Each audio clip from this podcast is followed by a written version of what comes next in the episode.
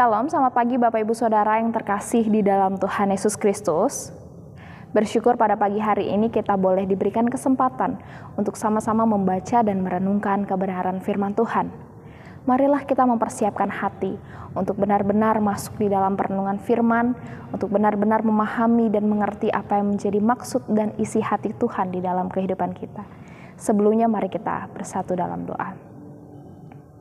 Bapak Maha Kasih di dalam Kristus, pada pagi hari ini kami mengucap syukur karena Tuhan boleh membangunkan kami kembali, Tuhan boleh mengizinkan kami kembali untuk menikmati hari yang baru yang Tuhan anugerahkan.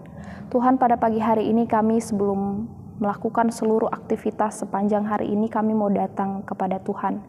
Kami mau duduk di bawah kaki salibmu dan mendengarkan apa yang menjadi kebenaran firmanmu. Kiranya roh kudusmu menolong serta memampukan kami. Terima kasih Bapak yang baik, terpujilah namamu demi Kristus kami berdoa. Amin. Saudara tema hikmat pagi pada hari ini ialah revolusi mental orang percaya. Terambil dari Roma 12 ayatnya yang kedua. Janganlah kamu menjadi serupa dengan dunia ini, tetapi berubahlah oleh pembaruan budimu, sehingga kamu dapat membedakan manakah kehendak Allah, apa yang baik, yang berkenan kepada Allah, dan yang sempurna. Demikian sabda firman Tuhan, syukur kepada Allah. Saudara, tema renungan sabda dalam sepanjang minggu ini adalah membangun jiwa bagi Indonesia.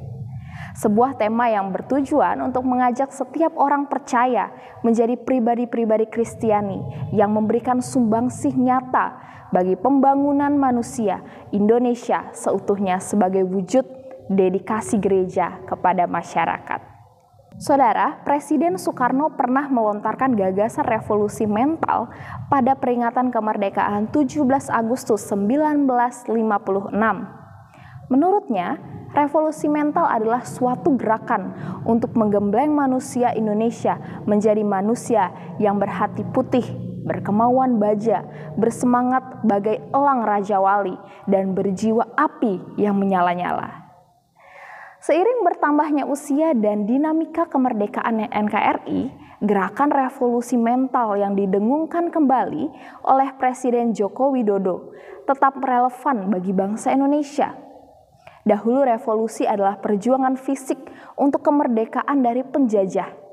Namun, kini revolusi bukan lagi mengangkat senjata tetapi membangun jiwa bangsa untuk menghadapi krisis. Saudara, saat ini Indonesia mengalami krisis nilai dan karakter bangsa. Hal ini terlihat dengan makin banyaknya kasus korupsi yang menyeret para elit politik dan juga gejala intoleransi.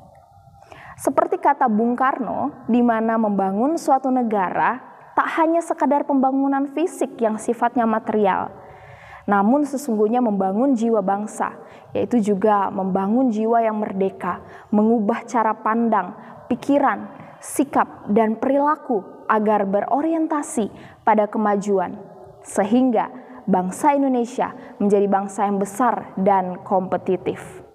Revolusi mental menjadi bagian dari pembangunan jiwa bangsa. Hal ini menjadi gerakan sosial untuk bersama-sama Indonesia menuju yang lebih baik.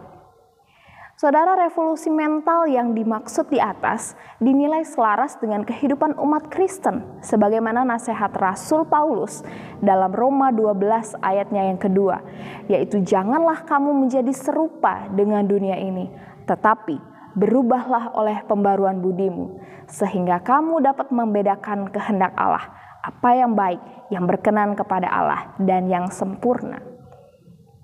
Saudara memang perubahan gaya hidup serta pola pikir sangat dibutuhkan untuk membawa masyarakat Indonesia ke arah yang lebih maju dan hidup dalam terang Tuhan. Oleh sebab itu saudara, marilah sebagai umat Tuhan kita yang menjadi pelopornya.